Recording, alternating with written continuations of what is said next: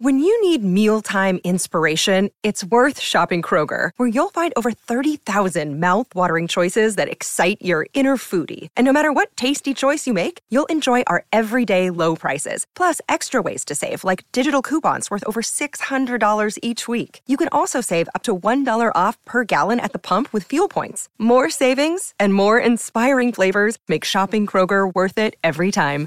Kroger, fresh for everyone. Fuel restrictions apply. Another day is here, and you're ready for it. What to wear? Check. Breakfast, lunch, and dinner? Check. Planning for what's next and how to save for it? That's where Bank of America can help. For your financial to-dos, Bank of America has experts ready to help get you closer to your goals. Get started at one of our local financial centers or 24-7 in our mobile banking app. Find a location near you at bankofamerica.com slash talk to us. What would you like the power to do? Mobile banking requires downloading the app and is only available for select devices. Message and data rates may apply. Bank of America and a member FDIC. This episode is brought to you by Snapple. Want to know another Snapple fact? The first hot air balloon passengers were a sheep, a duck, and a rooster. Ridiculous. Check out snapple.com to find ridiculously flavored Snapple near you. Welcome to the New Books Network. Put a bird on it. I'm squishing your head. I got a fever, and the only prescription is more cowbell. These are, of course, all passages from James Joyce's modernist masterpiece, Ulysses. That is a joke. These are lines from beloved sketch comedy programs past and present, shows that live in our hearts and minds but rarely get the scholarly treatment they warrant. Enter Dr. Nick Marx, Associate Professor of Media and Visual Culture at Colorado State University, whose book, Sketch Comedy Identity, Reflexivity in American Television, came out from the University of California Press in 2019. Thank you for joining me today, Nick. Thank you for having me, Annie. So let's just start out with a little introduction. How did you become a scholar of media studies uh, and a comedy studies professor? Uh, just a burning interest to know more about and study media text, films, television shows that uh, other folks hadn't paid enough attention to. In the case of today, it's sketch comedy, but when I was an undergraduate almost 20 years ago, I found myself constantly drawn to funny things. I liked watching sketch comedy shows and sitcoms and didn't always find a ton written about them, either from a scholarly perspective or even the sort of casual pop press books were uh, not enough to satisfy my curiosity. I will say, too, that I was uh, fortunate to study with uh, the film scholar David Bordwell as an undergraduate, uh, someone whose brilliance and, and generosity to, to students knows no bounds. And he really supported me, answered a lot of my questions, stoked my curiosity to pursue uh, graduate study. So I did that at the University of Texas in Austin, then returned to Wisconsin for my PhD and uh, wrote a dissertation that became the book we'll talk about today. Uh, so, uh, had just discovered nobody really wrote about sketch comedy, its history, how the shows themselves work. Uh, most of the writing was about kind of uh, greatest hits, right? The, the list of the 100 greatest sketches ever. And that was a great starting point, but I wanted to know more about the sort of political import of sketch comedy as well. Your book is a really important intervention into this study, and it centers a form that rarely, as you're mentioning, gets kind of um, a rigorous academic treatment. Um, as someone myself who's written on both sketch and sitcoms, sketch really doesn't, I've come across far less literature on it. Sitcoms have really, by comparison, gotten um, a ton of attention uh, in terms, and not just in terms of the field of television studies, but also sort of as a network prestige object. It feels like sitcoms really get positioned with, you know, quality dramas as kind of like the crown jewel of any net channel or network. And sketch comedy is sort of like to fill in the blanks. And sometimes I think television studies also put sketches like a way to fill in some gaps, but without really giving it in depth um, sort of love and care. So, uh, why do you think that is, sort of as an institutional an academic institutional object and a commercial institutional object. Why is Sketch the ugly stepchild? well, I think you nailed it uh, with your early description of it as filling in gaps. So I'll start with the institutional perspective on the show.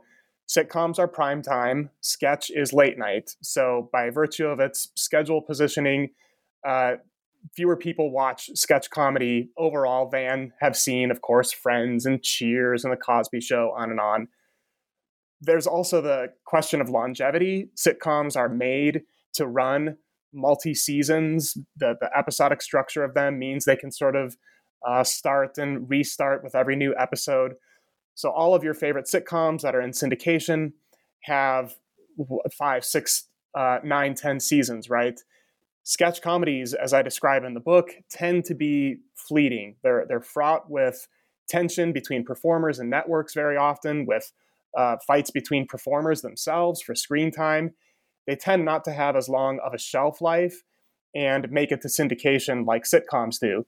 So there's just fewer of them around to study. There's fewer people watching them. There's fewer people spending time with them, as opposed to folks who've been watching Cheers all these years in terms of their treatment by the academy, uh, I think that's a, a, tricky question too. I, I don't have a, a, really good answer for it, other than to note that uh, sketch has its roots in kind of body vaudevillian lowbrow humor, stretching all the way back to its theatrical roots. So does sitcom, of course, but sitcom's the much more sort of familiar middle brow, uh, entrenched thing that even your colleague down the hall who might not watch TV is likelier to watch, right? They're likelier to be familiar with Seinfeld. So I think just from a sheer familiarity standpoint, both within and outside of the academy, sketch is just kind of you you you likened it to a, a stepchild, but uh, I, I'd say as a middle child myself, it's a forgotten middle child. It's kind of hanging out on the periphery of, of comedy studies.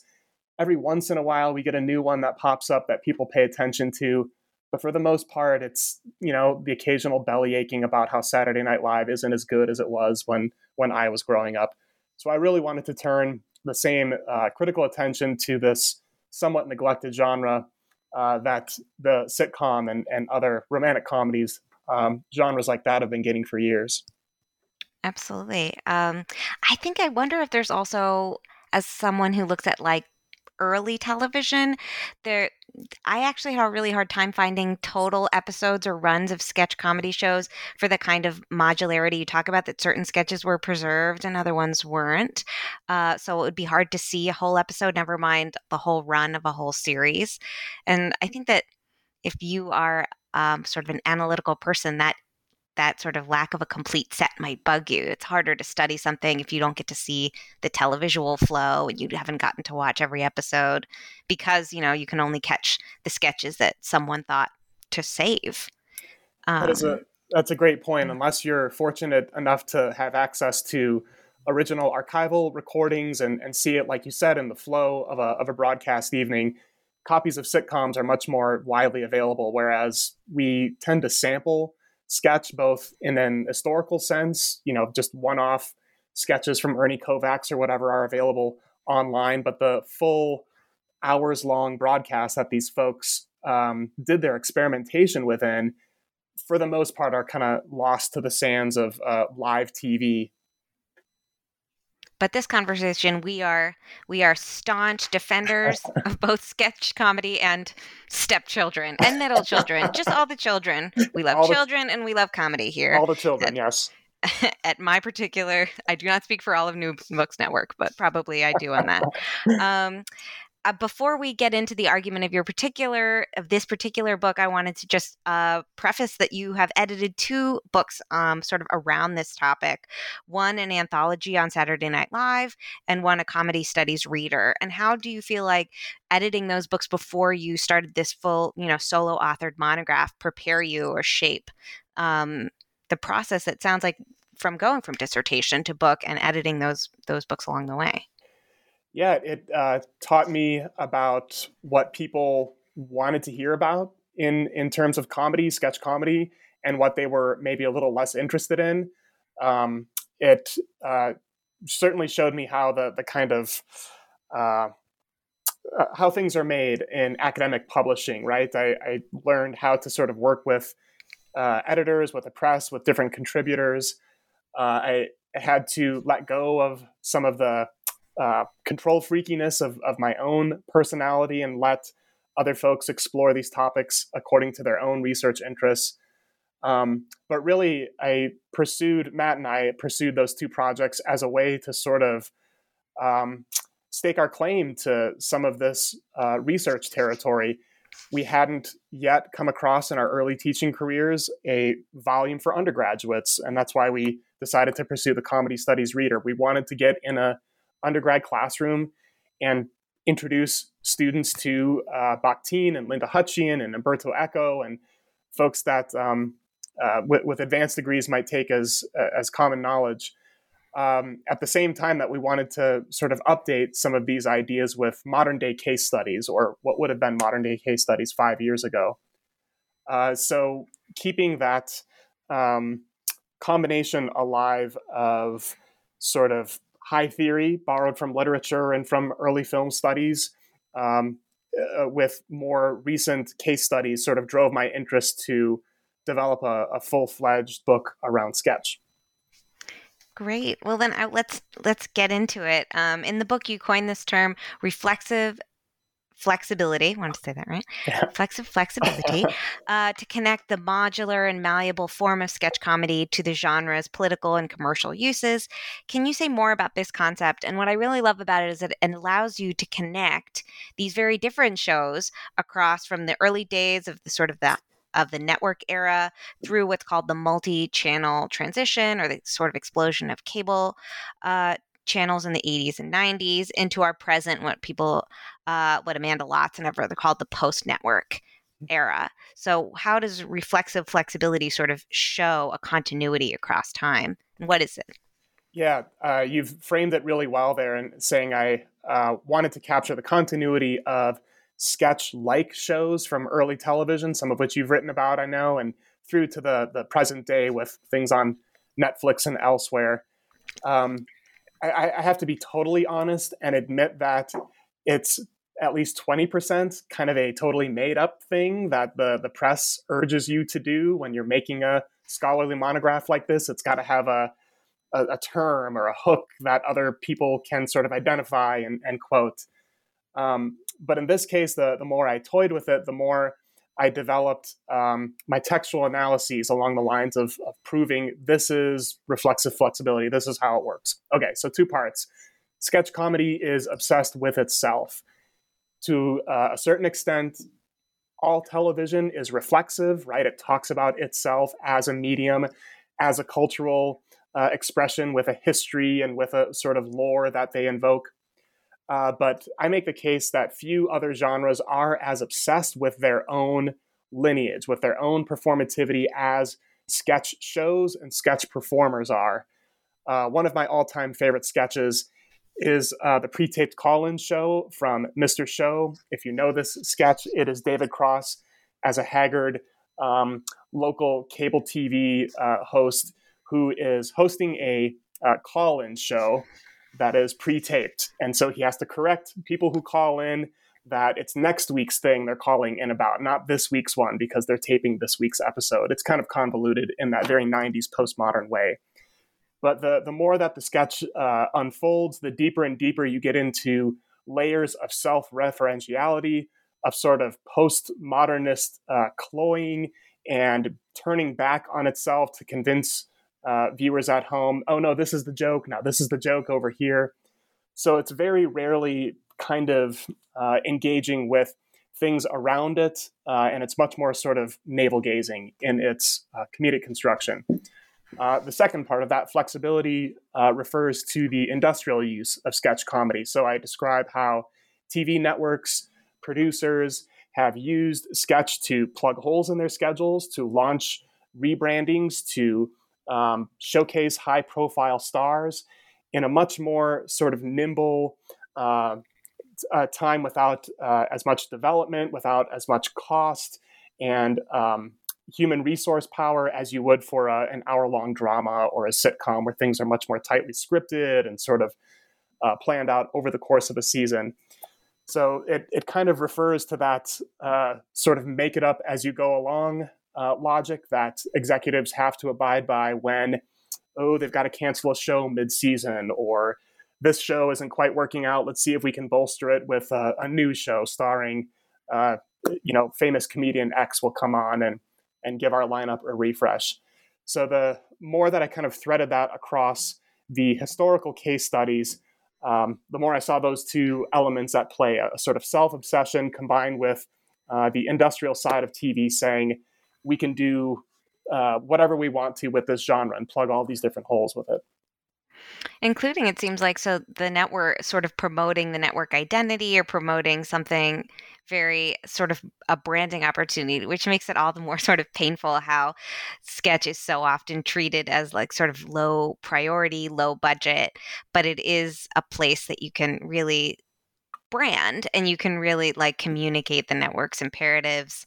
Um, like you, I was thinking when you were saying that there, it's very navel gazing, like you can't do in a sitcom where Sam and Diane would not keep breaking the fourth wall yeah. to be like, remember yeah. i'm a character nbc um, but right. there's all that sometimes very clunkily in shows like snl they'll do that they'll um, kind of be flexible in that direction um, but let's start ugh, i hate when i do this let's start at the very beginning um, let's follow because your book is structured historically um, you look at how sketch comedy was on television from the very beginning of television with shows uh, helmed by vaudeville stars, which your earlier point about vaudeville, sort of the vaudeville to video career pipeline, sometimes with a with a layover in radio uh, that you see in the early 50s with Jack Benny and Milton Berle.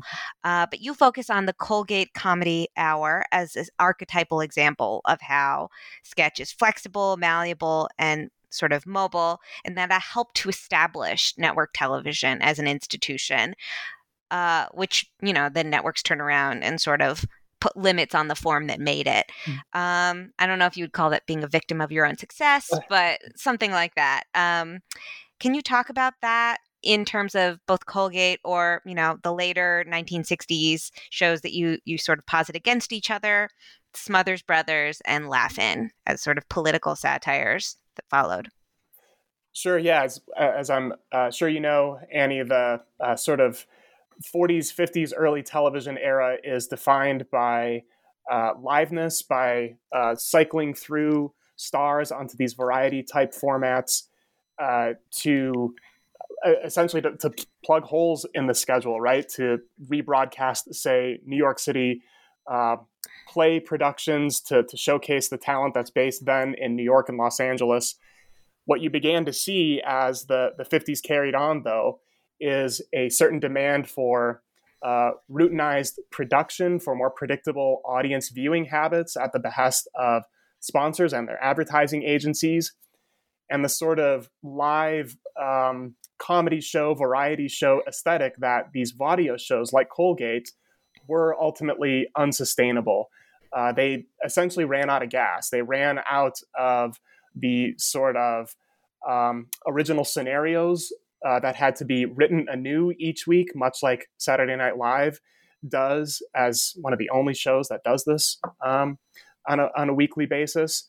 Uh, so, what you saw were the kind of emergence of recurring characters, uh, hosts that would return semi frequently to portray the same type of scenario across weeks that would eventually provide the basis for the situation comedy, right? The stable situation where the family is the same. We use the same sort of three sets the workplace, the home, and the kitchen, say, that could map out and make stable the production routines to film not just one live episode every week and everybody gets exhausted and has to do it all over again the following week, but things that could be broken out into um, uh, different shots could be written by uh, teams over the, the course of the summer months so that they could be shot during the, the broadcast year, right? Um, so that this formula eventually becomes TV's economic mandate for comedy, right? The sitcom quickly kind of takes over as the preferred primetime genre uh, to a certain extent. Of course, we've got variety shows that uh, carry on. Um, what begins to happen in the course of the 1960s with the shows you mentioned there, the Smothers Brothers and Laugh-In, is that these shows variety persists, right? From Ed Sullivan to the Smothers Brothers and Laugh-In, but with a, a creeping kind of um, resistance to be as playful, experimental, and maybe as politically uh, incendiary as uh, later iterations of it would be. So, uh, very famously, the Smothers Brothers uh, brushed up against network censors for some of their kind of countercultural references to smoking marijuana and uh, politically activist type uh, humor and, and, speeches. Laugh-In was the the kind of um, truer vaudeville leftover from the Smothers Brothers. That was a little more sort of classically Vegas, boozy jokes about old white men chasing women around. Goldie Hawn, of course, was a, a Laugh-In uh, frequent um, uh, recurring actor. Uh, but in both cases, those shows became much more sort of routinized in their production, scripted, recorded, broadcast, right? They weren't the sort of one off live shows that Colgate was uh, just a decade or two before. Thank you. I one part of the I love this book, and one thing I really enjoyed in this uh, the chapter about the '50s TV uh, was reading sort of that secondhand embarrassment for uh, Dean Martin and Jerry Lewis, and that kind of tension behind the scenes seems to me like one of the sort of corollary narratives of the sketch comedy is that there's um, that kind of improv comedy aggression or the or the sort of booze soaked um, hostility of the Vegas show that permeates a lot of sketch TV um, and is part of Mike Birbiglia's great Don't Think Twice movie. Right. And by great, I mean I never want to see it again because it feels incredibly apt. But there is a kind of sort of I don't know how to explain this communal feeling that we're all in it together that you get mm. in these early shows, but also when whenever you get Martin and Lewis together, there's that cringe factor that yeah. like maybe one of them is a lot more attached than the other. I won't yeah. say which is which, but everybody who knows knows what I'm talking about. Yeah. Um, and I think that that segues us into the kind of competition and the collegiality of um, the 1970s and specifically your primary case study mo- maybe the most famous sketch comedy show in, in the united states which is saturday night live. Um, snl from the beginning sort of branded itself as this youthful not ready for primetime players sort of ensemble. But as you write the show is structured around the breakout star, which is not only sort of um, a raced and gendered category, but it's also one that potentially throws a wrench in that kind of warm and fuzzy um, we're all on the same team vibe that a show like that is counting on. So, um, can you tell us sort of about how and who breaks out on SNL from when it started to even into the present? And what does that kind of branching out uh, mean for sketch comedy on television or sort of the sketch aesthetic even on in film?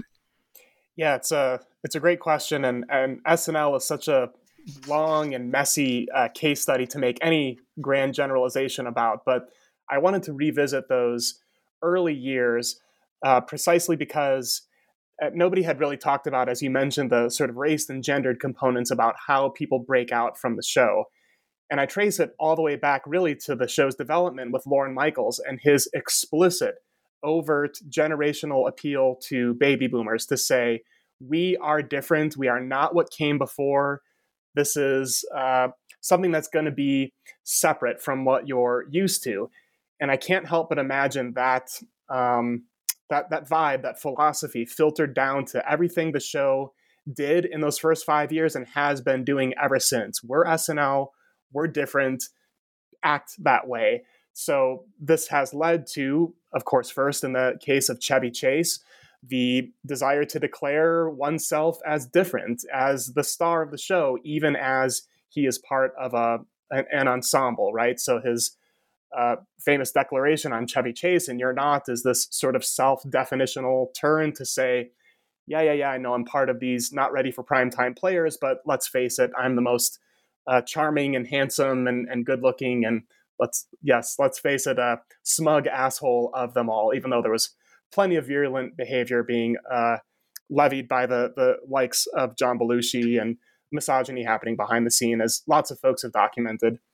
Um, I wanted also to, to turn critical attention to folks like Garrett Morris and think through how certain sort of um, racially representational practices were available to him and were sort of foreclosed on, on other aspects um, dynamics that would continue across the show as stars like Eddie Murphy and, and others emerged into the uh, 80s and 90s.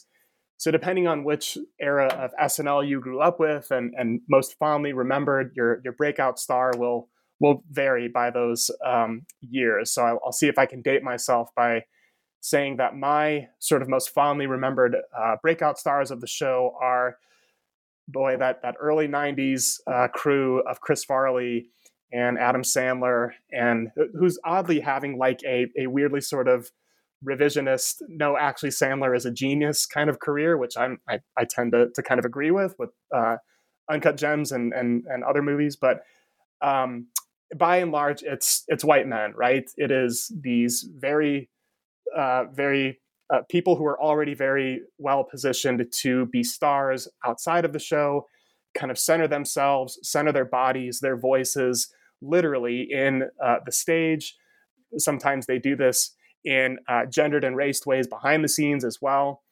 But over and over again, we see the kind of white guy of the moment cycling through to create more time for himself uh, in monologues, sometimes as weekend update host, and eventually going on to make uh, utterly forgettable movies like The King of Staten Island and now some awful project that he's developing with Judd Apatow where he's going to play himself. I'm, I'm, talking about Pete Davidson, right? I know the, who you're talking no, about. In case the listener is, uh, was he not yeah, playing so, himself in The King of Staten Island? No, no. Going to play more himself. He's going to play okay. more himself. If there is ever a, a sign that this breakout star is doomed to um, not succeed as much as, say, a, a Mike Myers or, or, or somebody else, it's that star like Chevy Chase, like Pete Davidson, who only knows how to play themselves. Those are the folks who I think make the least uh, successful movie stars, whereas the ones like oh Kristen Wiig and, and Will Ferrell and others who can kind of play characters, who know how to do a bit of acting, are the ones who tend to have more success beyond the show. Well, I'm going to put myself in a long line of glamorous women and say you're being too hard on Pete Davidson. oh. oh, but you know, I think he has plenty of, of of female defenders out there. I don't need to become one. But I actually, I think when I think of the sort of branch out mm-hmm. SNL movies, and now I guess I get to date myself too. Like the spin offs are ones like, you know, um, Night at the Roxbury or yeah. something like actual sketch or mm-hmm. super was it Superstar the one Superstar, with Mary Catherine yep. Gallagher okay mm-hmm. um it's and Pat. you write about mm-hmm. that sort of oh yeah that one I cannot imagine is gonna get a lot of play anymore um but uh some have have aged better than others. Some were not ever good. Um, and some are both. Both didn't age well and were bad then. Um, but you do say that there's like something to be sort of really thought about and recovered from these kinds of spin-off that sort of the sketch joke structure almost or the kind of reflexive flexibility. So what would you say is like a, an SNL movie or a, a breakout SNL star who has made the jump. And when we're saying Adam Sandler, I feel like you can't say uncut gems. That's not fair. That doesn't count. Like, well, I I, I really like Click. Uh, okay. Some of the, I uh, yeah, un- unironically. His... Sorry, I gave him a look. Listeners at home, I gave him a look about Click. please, don't please, don't please don't assume that I'm just like this uh, weird Adam Sandler. I, I would say some. No, I got some the... Adam Sandler picks, but it wouldn't have been Click.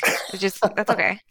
Okay. Some of the uh, well, there are two categories of, of SNL movies, right? There are the literal sketches, Coneheads, and uh, Wayne's World, and others that have been turned into uh, feature length, you know, versions of the sketch. And then there are the movies that are much more familiar to us, that are the uh, things structured around a SNL star's uh, sort of star persona. So Anchorman is like the right. uh, exemplar of this. So Will Ferrell takes his sort of like absurdist 70s character and you create a movie around it. The thing that I uh, that always bothered me about the way people evaluated those films was they would say it's just a sketch stretched out to feature length, right? There there's no story. It's just a bunch of things that kind of begin and end in the span of 4 to 5 minutes like sketches do. But I make the case in the book that that's the point. That that is part of the pleasure of watching these things is that folks bring their extra textual knowledge of Will Ferrell to Step Brothers and they see him kind of performing as SNL character actor Will Ferrell at the same time that they see him uh, performing alongside John C. Reilly in this new sort of context. So the the idea that um, these sketch like movies are kind of less than or aren't as funny, aren't as good as proper uh, feature length comedies that are, are just their own self contained film universes never really held any water to me. I, I always wanted to sort of hold both in my head the pleasure of this star's persona from when they were a sketch comedy actor and now their translation of it to the screen. That to me is an uh, additive joy, not something that undercuts my experience of watching them on film. Hey, it's Kaley Cuoco for Priceline. Ready to go to your happy place for a happy price? Well, why didn't you say so? Just download the Priceline app right now and save up to 60% on hotels. So, whether it's Cousin Kevin's Kazoo concert in Kansas City, go Kevin, or Becky's Bachelorette Bash in Bermuda, you never have to miss a trip ever again. So, download the Priceline app today. Your savings are waiting. Go to your happy place for a happy price. Go to your happy price, Priceline. I agree. I think Bridesmaids is a personal favorite Absolutely. of mine that feels like, you know, I think that so, enough of the sort of sw- enough has been switched out. You have some actors that are SNL, some that are like SNL adjacent, like Melissa McCarthy. Yeah. But it's funny to me that if there had been like a a diarrhea bridal salon sketch on SNL, crit- critics would probably say, "Oh, that's so disgusting."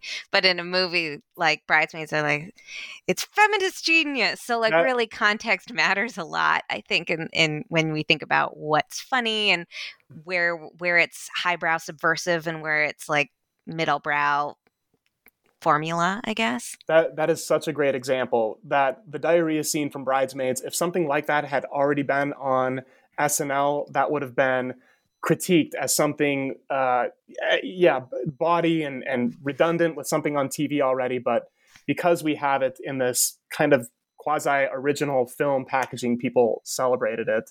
I mean, I, I love that movie, and I think again, part of the joy is knowing that Kristen Wiig's kind of, you know, her multi-character based persona is activated in that that setting, right? She's both Annie, uh, her, her character is Annie, right? Yes. Her writing partner is Annie Mumolo. Mhm.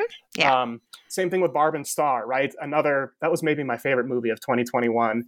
Uh, the the joy of knowing that she was this kind of uh, I don't know how to describe her persona really. The the the volatile, maybe loose cannon e um, erupting just beneath the surface, uh, kind of uh, a woman about to cause trouble on the scene, combined with that new scenario of uh, the world that Bridesmaids and that Barb and Star creates.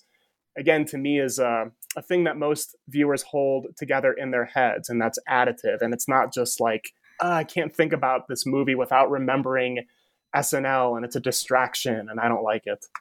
Absolutely. Um, well, we're gonna.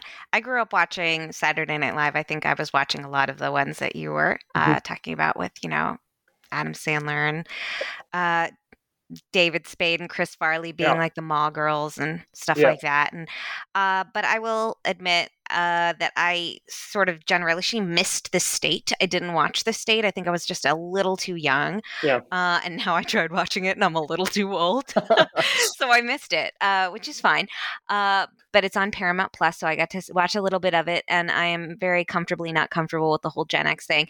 But something that I learned from your chapter is that this kind of anti-establishment, anti-consumerist Gen X uh, category is um, kind of network generated, uh, sort of this like big inside self-effacing joke uh, that is like we're talking about with the breakout stars of Saturday Night Live, also a product of race, uh, gender, class, and in the case of commercial, some sort of commercial imperatives like who MTV or Viacom is looking to sell to this week. It's always the same people. Mhm. Um, so, can we talk through the contradiction uh, of making an anti-capitalist, anti-conformity show that can sell to a big audience, uh, and how it played out on the state, both the like interesting anecdotes you've offered about like the behind the scenes drama with um, comedians. I'm just going to name a few for people who haven't seen the state because I think it's a little bit more obscure than SNL. So like Dan, uh, Ken Marino, Joe Lo Truglio from Brooklyn Nine Nine, Michael Ian Black, Thomas Lennon. He's one. I think he was my favorite on the show. Um, and it started on MTV and it failed when it moved to CBS, which tells you something about it. But they sort of had problems behind the scenes, and some of that came into the comedy and the sort of middle finger sketches that they put on their show. Yeah, the, the state is for, for folks unfamiliar, it, it's worth going back and sampling, but it's a it's a curious historical artifact. Um, it is a, a kind of case study in Generation X cultural expression. It is defiantly kind of "f you" to the man. You know that people look uh, uh, are, are, dressed in the sort of '90s MTV house style of uh, kind of middle parts and flannel and uh, baggy jeans, the the things that we associate with grunge and, and Gen X. But the um, sort of overt uh, attempt by MV- MTV and producers of the show to make this thing appeal to this new youth audience. So by the late 80s, uh, uh, early 90s, uh, the baby boomers in positions of power in the creative industries were seeing themselves slip out of the youth demographic, usually you know 12 to 24 or the sort of 18 to 30, depending on broadcast or cable. Um, so they needed to identify the new thing they were going to sell to. Uh, what was this? Well, we don't quite know. It's got this kind of amalgam of anti-authoritarianism and uh, not authoritarianism, just uh, they were anti-authority, anti the man, right? It was all the ethos we ascribe to 90s uh, and, and, grunge music. And that was very much the uh, defining comedic voice of the state. They were hyper ironic, they were hyper self referential. Uh, I describe in the book a recurring character by the name of Louis. This was somebody that MTV requested the show produce with the hopes of eventually spinning him off into his own movie universe in much the same way Mike Myers had done with Wayne's World the year before. And instead of creating a recurring character with a catchphrase that they could use across multiple episodes of the state, this character, Louis' catchphrase was, I want to dip my balls in it. Um, so, very sort of crass and masculinist, of course. But the way they got around any kind of repercussion from MTV and from censors was to have Ken Marino, who played Louis, holding a pair of golf balls in his hands. And he would very prominently wave them around and say, Oh, the punch bowl over there, I want to dip my balls in it. And, uh, but the, the point, very obviously, was for the cast members of the state to say F you to MTV, try making a movie out of this character, right? You're, you're not going to be able to spin this character off with a catchphrase like, I want to dip my balls in it. So, this um, uh, tug of war between what the network thought it wanted out of the state and what the comedians actually wanted to do continuously manifested in these defiant, screw you, screw the man, we're not going to take any orders from the, the network suits kind of thing. Uh, so much so that when um, their production cycle ended at MTV and they tried to make a jump to CBS in the fall of 1995, uh, the entire pilot episode they made, so this one off Halloween special they produced, was centered around how they were already planning on being canceled by CBS. As I uh, describe in the book, the very opening sketch um, begins with all 11 cast members of the state being hung in effigy on the CBS soundstage. And they go through this very morbid number about how CBS already hates us. They're going to bury us on the schedule. They're never going to give us a chance to succeed. So it was this weird sort of like self fulfilling thing of like, well, are, are, are you guys ever going to give your show a chance? Do you, do you want this show to succeed for a wider broadcast audience? Or are you going to continually affect this oppositional screw you we don't want to be successful persona um, as as i kind of describe in the book that was the gen x ethos in a nutshell right sort of tripping over its own impulse to be defiant and oppositional uh, in lieu of longevity and, and long-term success another disclaimer no disrespect to gen x um, from my end some of my favorite some of my favorite comedians are Gen X, but yeah. um, but yeah, the, it does feel like the state doesn't maybe age as well as some of the other uh, shows that you write about. Would you say just a quick one-off question before we move into your last uh, body chapter, which is okay? The State or Mr. Show? Which is the like sort of do you think is the superior Gen X sketch comedy show oh. uh, as a viewer from 2022? Uh, the the state uh, uh, no no no I'm sorry the, uh, the Mr. Show 100 times out of 100 is the thing I return to the most and laugh at the most had a, a similar kind of defiant oppositional uh, um, Gen X ethos but it was like funny over and over again. It had quotable, sort of uh, inventive televisual ideas. The the state always seemed kind of um, oh rushed. Uh, let's say like it, it wasn't as carefully sort of thought through what its comedic voice was. You know, it was an 11 person crew, so I think there was some sort of internal negotiation about what was going to end up on on air that week. Uh, but Mr. Show is absolutely a kind of all time sketch comedy show for me. It's one of the things that initially got me interested in writing and thinking more about it. Yeah, uh, Mr. Show, which starred Bob Odenkirk and David Cross, and they were the two sort of masterminds of this of the show. I've also mm-hmm. been revisiting that. Uh, it's also featured in your book. Mm. Um, it was on HBO, so it didn't have commercial breaks, and I think that was really an important shaping force of it, which makes you feel like, you know, when you say that the state is interrupted, I mean, it was literally it rushed. It was like literally interrupted by commercial breaks. Mm-hmm. Whereas like this the movement between sketches and Mr. Show is so interesting because there's no commercial breaks. It feels like they have these trippy moments where like you zoom in on the TV that they're watching at the end of one sketch and you start another one.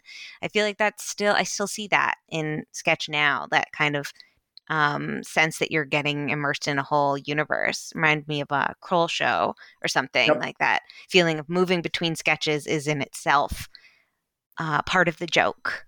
That's exactly right. Their position on HBO allowed them to take more of those formal risks, both in being, you know, cussing more and getting away with more, but they tinkered with the medium a little bit more uh, in ways that uh, uh certainly has precedent in, in things like Ernie Kovacs and some of the folks from early television. But I just think that show, even though it was on for probably the same number of episodes and, and number of seasons as The State, just was so much more full of ideas and knew where to go with them, um, at least more so than a, a, show like The State did. Yeah, um, I agree. I want, but um, The State, I I feel like what was really important in your argument about the state was sort of demonstrating the pressures and the problems of that multi-channel transition mm-hmm. because you know the state can move to CBS from MTV because they're all owned by the same corporate parent, which is Viacom, mm. uh, trying to sort of fill up their channels with everything and trying to like you know bring something from the minor leagues of MTV to CBS, but not not wholeheartedly. Um, and your last chapter kind of looks at that post network problem. Um, not really a problem, but sort of problematic and also full of potential. And you look at Key and Peele and Inside Amy Schumer as two Comedy Central shows. Again, we haven't left Viacom. Um, and the flexible industrial uses of these shows to kind of expand uh, Comedy Central's core audience of young white men, without losing the young white mm-hmm. men mm-hmm. and that sort of the modularity and the excerptability of sketch comedy was kind of how they did it. Can you talk about that?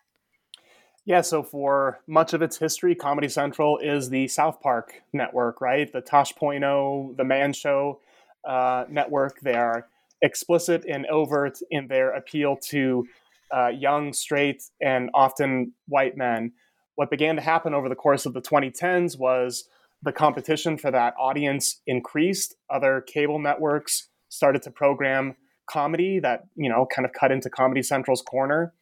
And so they had to at least uh, pretend to expand their audience beyond that core audience. So uh, they sought out and developed shows by women comedians and women executives. So Inside Amy Schumer, uh, Broad City are their two most sort of successful ones. Uh, and then Key and Peele, of course, was the, the, the other after a long line of other you know black starring sketch comedies like Chappelle and and, and others preceding it. But uh, even though those shows were very sort of transgressive, overt in their uh, oppositionality in the sketches themselves, right? So I think Key and Peele's brilliant, and there's lots of sort of very kind of uh, black cultural expressions in the in the humor there. And even Amy Schumer, when it's at its best, has this sort of um, ability to voice uh, post feminism's contradictions. She, she's very good at kind of observing what's bullshit about the women can have it all moment and portraying that in a funny way. Even as those shows were being transgressive, the network kind of constrained those transgressions and marketed them in a way that made sure uh, its core audience of, of young men knew look guys we're we got to put these chicks up on screen for a minute you know? We we know we're going to get you back to tosh laughing at uh, whatever in just a moment but bear with us. It wasn't quite that crude of course. But they tried to market to package these shows in ways that didn't alienate that audience in the same at the same time that they tried to make attempts to reach uh, young women to reach more black viewers and so on. What i think um, uh, changes about the sort of post network environment the fact that many people are accessing these uh, sketch comedies on uh, tablets on computer screens right they're just watching standalone sketches instead of the, the shows themselves and the flow of Comedy Central's evening is some of that uh, context gets lost. Some of the uh, both critique, the bigger critique of the show when you watch a sketch unmoored from the rest of the program kind of gets muddled, and some of Comedy Central's control over who's who's watching and under what circumstances also uh, gets lost in the, the the sort of digital distribution as well.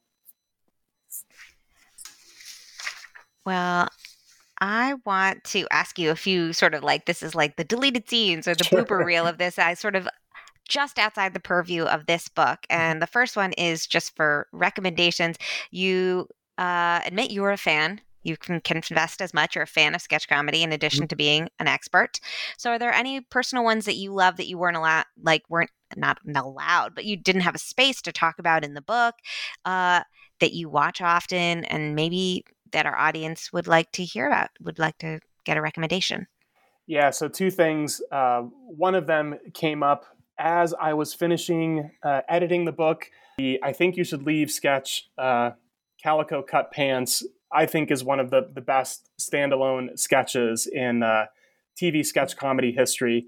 Um, the, the beats that it goes through, the different sort of surprises and payoffs that it provides at the end, it's very absurdist. So not everybody's um, cup of tea, but it's very much in a, a Mr. Show type of vein.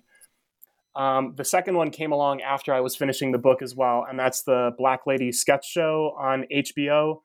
Also, another um, just brilliantly acted, uh, scripted, classic sketch show that takes full advantage of the HBO lack of commercial breaks, uh, freedom to go to places that broadcast shows can't go to at all and it's very much in the same vein as something like uh, Key and Peele would have been on Comedy Central.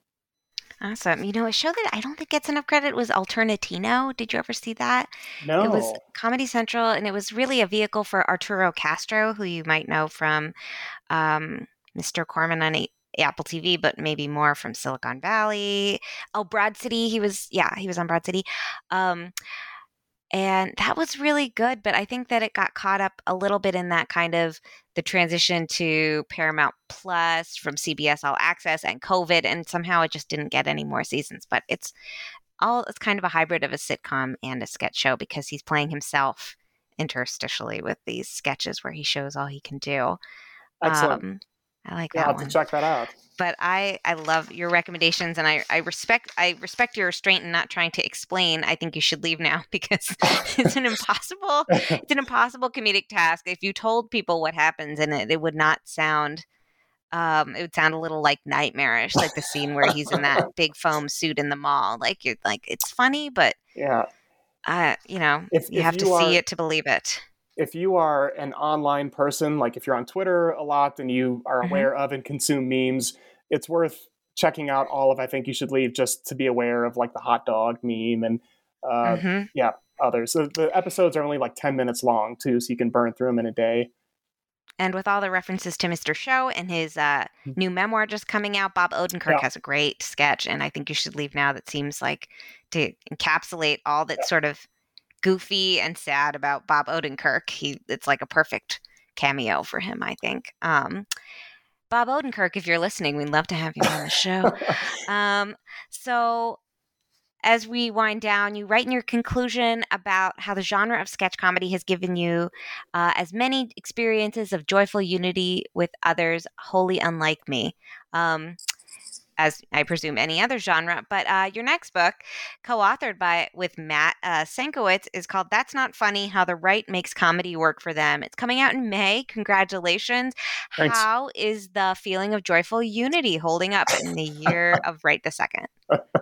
Whatever year we're in anymore, I don't know. That's a, a great question. I, I tried to end the sketch comedy book on a, a a positive note of joyful unity when so much of the book was about uh, fighting and tension and fragmentation. Uh, I can't do the same with this new book. This uh, the new book that's not funny is all about uh, political disagreement and how uh, the right has taken up comedy in a way that is politically productive for their causes in much the same way that we on the left have thought oh the daily show is going to you know, stick it to Rupert Murdoch and Fox News and all these good liberal comedians. They're the ones who are winning the politics war for us. Um, so yeah, we kind of make the case that eh, things aren't uh, turning out as well, and part of the reason they haven't been is that uh, right-wing comedians like Joe Rogan, like Greg Gutfeld, Steven Crowder, uh, Gavin McInnes, and others uh, have figured out how to be funny it may not be funny to the left, but it is a brand of humor that attracts especially young men to their programs, to their attendant political causes, and it's going to be a force to be reckoned with in 2022 and beyond. Um, so I I don't have as much faith in these sort of um, unifying powers of comedy in terms of how the right has been activating it lately. I'm sorry. I mean, that's reasonable. and I didn't mean to ask the question in a okay. leading way. But uh, I'll keep in mind that uh, sketch comedy was published in 2019. Uh, and, Correct. you know, during the optimistic Trump years. No, but I know you like it did. It did. It's a year feels. Those years feel. yeah.